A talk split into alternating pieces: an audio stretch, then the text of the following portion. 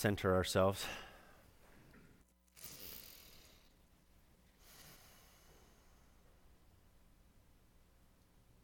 Amen. This morning, we're continuing our journey through the uh, lectionary in this series, and the lectionary uh, for the day comes from the middle of the book of Jonah. Jonah is a book that, uh, that many of you heard when you were children if you went to church as a child.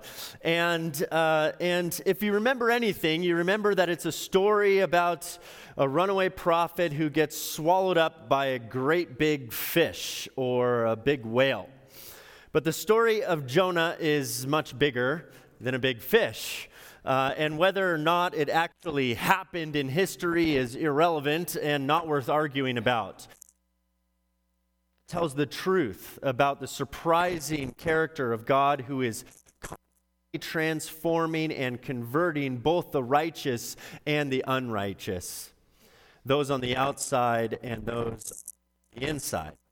The lectionary reading for the day comes from the middle of the book of Jonah in chapter 3, and it's never a good idea to uh, take an excerpt out of the middle of a story and read it and expect anybody to understand it. Um, and so, what we're going to do is expand the reading a little bit and tell the whole story of Jonah. I'll make some comments along the way. So, Jonah chapter 1 and verse 1. Listen to God's word.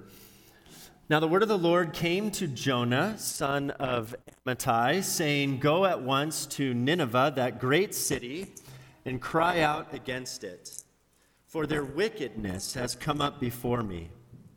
But Jonah set out to flee to Tarshish from the presence of the Lord. He went down to Joppa and found a ship going to Tarshish. So he paid his fare and went on board to go with them to Tarshish away away from the presence of the Lord. So Jonah's minding his own business when God tells him to go to Nineveh. I've got something for you to do. I've got a place for you to go. And Nineveh, of course, was that great city. It was the capital of uh, the kingdom, the empire of Assyria, which is Israel's largest and most threatening enemy. Uh, uh, Nineveh is, is uh, the last place that Jonah would want to go. It appeared to be a strong city, but it was morally weak and decadent. So I just want to pause for a moment um, to draw out the reality that each and every one of us has a Nineveh in our personal life. Nineveh represents what's wrong with the world, what's wrong out there uh, to each of us. It's the name of whatever it is that makes you afraid, whatever is mean, whatever is cruel, and whoever it is that has harmed you. Nineveh may not be a great nation, it might be a single person. Nineveh is your enemy, and it is the place that you would just prefer God would go ahead and destroy. But God has chosen to offer mercy to the enemy, and that's why he sent Jonah to Nineveh. That's his nature. And as confounding as that is, what's even harder to accept is the calling to be the agent uh, of God's mercy to the enemy. We'll get to, I think we already did that reading. Um, so notice that Jonah doesn't argue about his calling, he simply tries to avoid it. He just doesn't want to listen. Uh, so he runs away and he books a passage on a ship that was sailing to Tarshish, which is a long way from Nineveh. Tarshish was an ancient, idealized port city, kind of like an ancient Shangri La.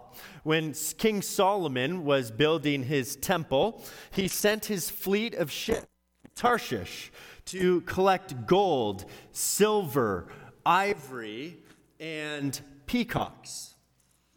We always prefer Tarshish over Nineveh. We don't want to offer mercy to the enemy. We would much rather hang around with peacocks. In fact, many of us spend our entire lives to build a kind of a peacock lifestyle so that we could avoid having to go to Nineveh when God calls us. But sooner or later, the call of God always involves being led to a place that you would rather not go. It's interesting that archaeologists actually have never been able to locate Tarshish. They can't confirm its actual existence, which is an interesting metaphor. While Nineveh is a very, very real city, Tarshish might as well be a figment of our imagination anyway. The grass is always greener in a place that doesn't really exist. So, as you read on in the story, in this boat, um, a massive storm comes, which is clearly the result of Jonah's disobedience. No matter how intent he is on running away from the presence of God, he simply cannot escape it. And so, this storm comes. It's clear that this is Jonah's problem. And even the sailors know it, the crew on the, on the ship, but they don't want to throw Jonah overboard. Eventually, Jonah realizes that he has no choice but to accept God's calling, God's reality, God's inescapable presence. And so he asks the sailors to throw him overboard into the churning sea. Sometimes that's what it feels like to surrender to your calling, uh, to go to the place that God uh, wants you to go that you'd rather not go. It feels like being thrown into a churning sea. You don't know where you're going. You don't know where you're headed. You don't know where this will lead. You don't know how you will survive or if. You just know it's the only option. In the next chapter, we read that Jonah was swallowed up by this great fish, and he stayed in the belly of the whale for three days and three nights. And it is in that place that he was stripped of everything all of his attachments, and the only thing he was left to do was to pray and surrender. He doesn't surrender completely, he sort of surrenders just enough to go to Nineveh. And so we pick up the story in chapter 3, and this is our lectionary reading for the morning. The word of the Lord came to Jonah a second time, saying, Get up, go to Nineveh, that great city, and proclaim to it the message that I tell you. So Jonah set out and went to Nineveh according to the word of the Lord. Now, Nineveh was an exceedingly large city, a three days walk across. Jonah began to go into the city, going one day's walk. And he cried out, Forty days more, Nineveh will be overthrown. And the people of Nineveh believed God. Notice they didn't believe Jonah, they believed God. They proclaimed a fast, and everyone, great and small, put on sackcloth. That is, they participated in their death ritual. When God saw what they did, how they turned from their evil ways, God changed his mind. God changed his mind about the calamity he said he would bring upon them, and he did not do it. It's interesting that, according to the text, Jonah hardly made it a third of the way into the city before he completes the bare minimum of his assignment. Uh, he would have been a terrible missionary. He doesn't build any relationships first. He doesn't get to know the people. He doesn't get a job and contribute to the economy or anything like that. Uh, nor was he exactly a model of well crafted, thoughtful, passionate preaching. His sermon was terrible. It was five words long, no illustrations, no good news, no gospel, just 40 days, Nineveh, you're going to be destroyed. That's it. And the people, and it said that the people believed God, and over 120,000 of them turned towards God in a moment's time. These are like Billy Graham numbers we're talking here. And all to Jonah's dismay.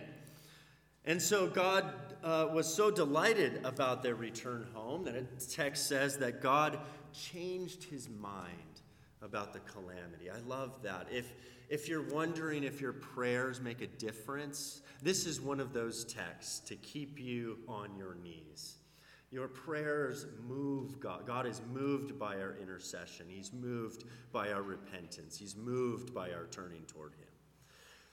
As the Ninevites turn to God, God turns to them. And here we learn something very significant about the character of God.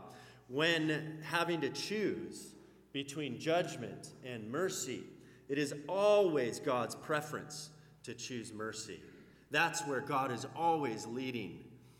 But Jonah would have none of it. And so listen to the opening of chapter 4. It's as though Jonah experienced the beginning of transformation, but not the completion of the journey. This was very displeasing to Jonah, and he became angry. He prayed to the Lord and said, Oh Lord, is this not what I said while I was still in my own country? This is why I fled to Tarshish at the beginning, for I knew that you weren't going to destroy them. I knew that you're a gracious God and merciful, slow to anger, and abounding in steadfast love, and ready to relent from punishing. Now, O Lord, please take my life from me, for it is better for me to die than to live. And the Lord said, Really? Really? Really? Are you, is it really right for you to be angry about my mercy towards 120,000 people who have turned back to me? Then Jonah went out of the city and he sat down east of the city and made a booth for himself there. Couldn't even stay in the, in the darn place. He sat under uh, it under a shade, under the shade, waiting to see what would become of the city. Then God appointed a bush and made it come up over Jonah to give shade over his head, to save him from his discomfort. So Jonah was very happy about the bush. But when dawn came up the next day, God appointed a worm that attacked the bush so that it withered. When the sun rose, God prepared a sultry east wind, and the sun beat down on the head of Jonah so that he was faint and asked that he might die. He said, It is better for me to die than to live. Jonah should spend some time in the wilderness. But God said to Jonah, Really? Is it, is it right for you to be angry about the bush? Like, are you entitled to good weather? Uh, is this all about you here, Jonah? And he says, Yes, I'm angry enough to die. Then the Lord said, Look, you're concerned about the bush for which you did not labor and which you did not grow. It came into being in a night and perished in a night. Should I not be concerned about Nineveh, that great city in which there are more than 120,000 persons who don't know their right hand from their left and also many animals? I love that he includes the animals in that too. The fourth chapter of the story of Jonah depicts Jonah's anger as he cries out to God. This is why I fled Tarshish it's exactly what I was worried about. I knew you were a God of mercy. I knew you were a God of love, slow to anger and abounding in steadfast love, and ready to relent from punishing. If this is the way you're going to treat me, just kill me and get it over with. What? Okay. Jonah doesn't know how to differentiate from his enemy. Jonah had a core conviction that has clearly been destroyed by God. He was certain, his conviction, he was certain that the world was divided into two groups the righteous and the unrighteous places.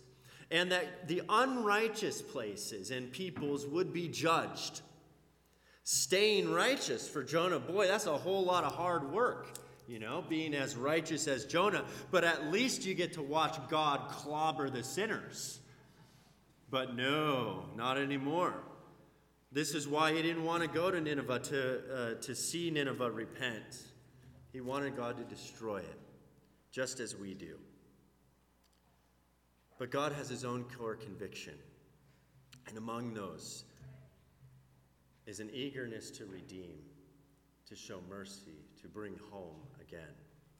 You see, there are two primary concerns that God has in this text. The first concern is for the 120,000 people in Nineveh.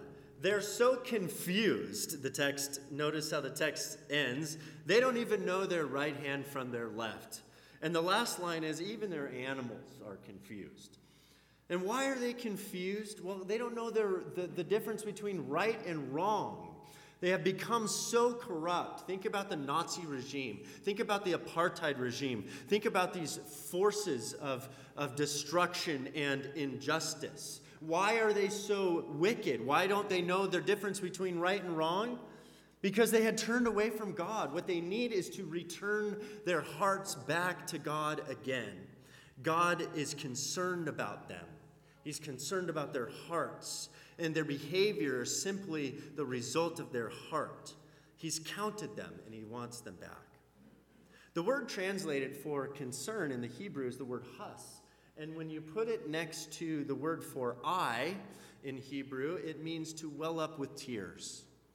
And so it's as though God is asking Jonah, Should I not weep? Should I not cry over those who are lost? And should I not weep with delight upon their return? That's what God's concerned about. The other concern is about Jonah.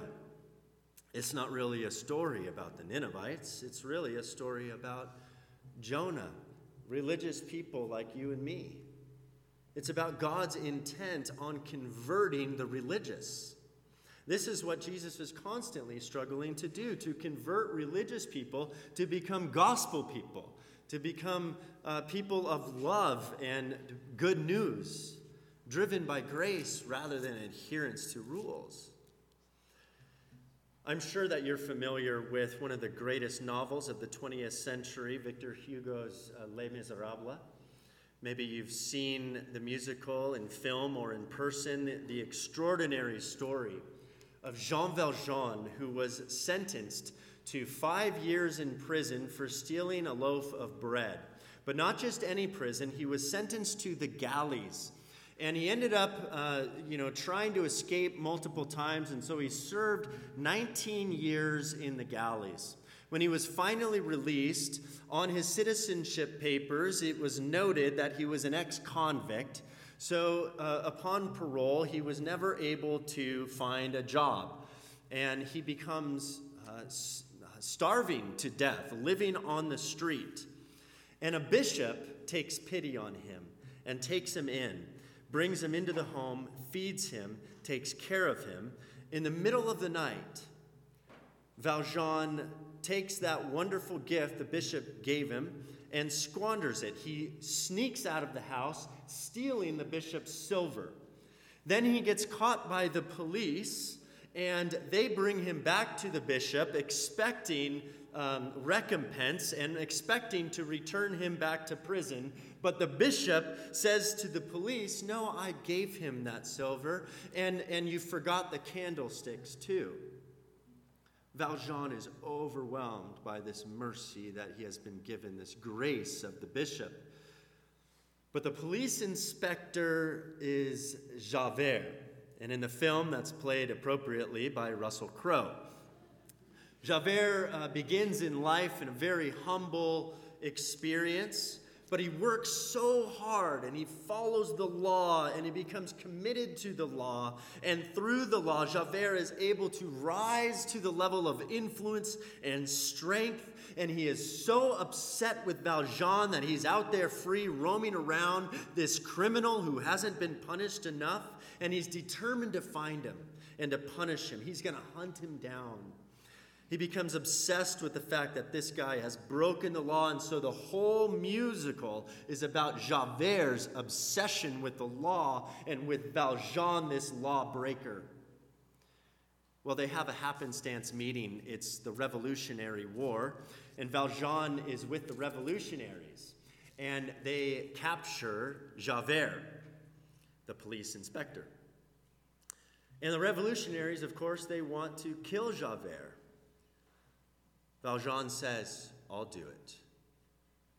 And Valjean takes him into the other room. He points the gun at Javert, who's been hunting him down, who's been making his life miserable for years. And then he raises the gun into the sky and shoots into the air and tells Javert to run away. And so Javert does. But receiving the grace, this mercy from Valjean absolutely destroys Javert. He can't handle it, it tortures him. Later in the story, he captures Valjean again and basically just lets him go. And Javert walks away and he walks to the Seine River and throws himself in. He takes his own life because he can't handle a world that is pierced with mercy and grace, a world where he cannot feel in control. Grace is subversive in a world where you get what you deserve. And grace actually exposes the immorality of a strict adherence to the law. We think that obeying the law is the most moral thing you can do. But the, the best thing that the law can do is reveal our inadequacies. The law doesn't save you, the law will never save you. Jonah is like Javert, concerned about rules. Obey the rules. Now, rules are good. I'm a Presbyterian. I like rules. We have a whole book of rules. It's called the Book of Order. It keeps things in line, you know. We have we have kids. We got to give rules in order to keep the house in order and to provide that kind of hedge of protection. Um, and, and rules provide for Jonah a very clear cut binary world. But the rules will not save you. This notion of God intervening, it pulls the rug from underneath him. He can't handle it. You notice how in the fourth chapter, God plays with Jonah on, on this bush thing. He's distressed and upset because it's hot, and he gets a little shade and he's happy, and, and then he pulls back the shade, and a little worm comes and kills the plants. It's almost as if God is toying with them, saying, Do you realize that you're actually not in control of all these things? I am, not you. I gave you the plant, I can take it away. I'm in control of the plant. You might as well just give it up. And so the illusion of control needs to get brought down into the belly of the whale before we can truly be free. That's the problem with following rules all the time and building your life on them. You think you're in control because look at what a good job I've done building my own life. Jewish mystics teach that Jonah is a metaphor for the soul. And the story of Jonah is the story of our spiritual journey here on earth. It's why Jonah is read in Jewish communities on Yom Kippur every year in its entirety. We are called, like Jonah, down into to this earth uh, to occupy a finite vessel of our bodies and, and to go on a journey. And on that path, we often try to flee from the presence of the Lord. But then we must go down to the depths of despair discouragement, and hopelessness before we relent, before we can surrender to God and rise up and meet our spirit with God's Spirit. Jonah wasn't completely transformed, but enough to continue the journey. You know, in fact, even the Hebrew language is so rich in helping us to see this descent this path of descent as Jonah goes down, down, down. The word for down in Hebrew is the word yarad. And we see it here in the text. First, Jonah goes down to Joppa. After obtaining passage away from Nineveh, he goes down to the ship. Once on board, then he goes down into the hold of the ship, falling into a deep sleep.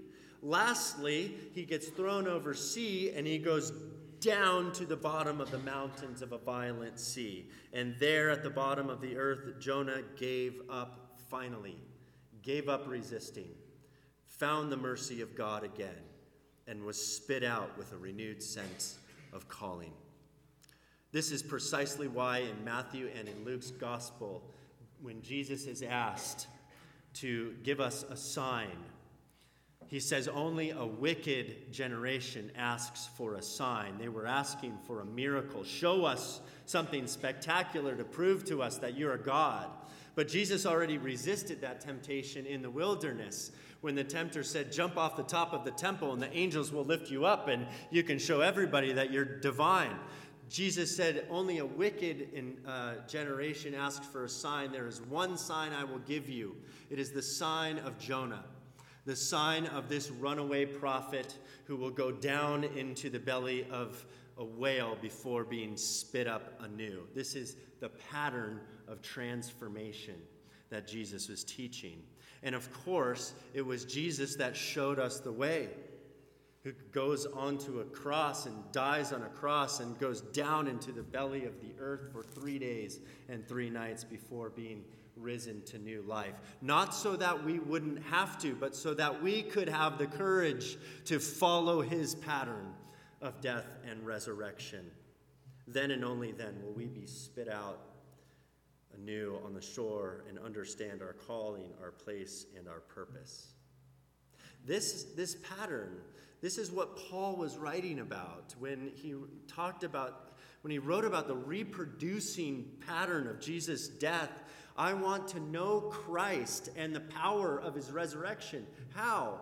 By sharing in his suffering and by becoming like him in his death, if I might attain the resurrection from the dead. In other words, Paul is saying, I, I recognize that I need to go into the belly of the earth, into the belly of the whale too, so that I can rise on the shores of new life.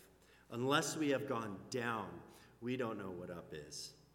Unless we descend, we won't long for and make inner space for ascent. This is the pattern of transformation, and it's mystery, it's not rational or logical, just like the grace of God. It doesn't make sense in a world of performance and climbing, but it's the only way. There's always more about God than we know.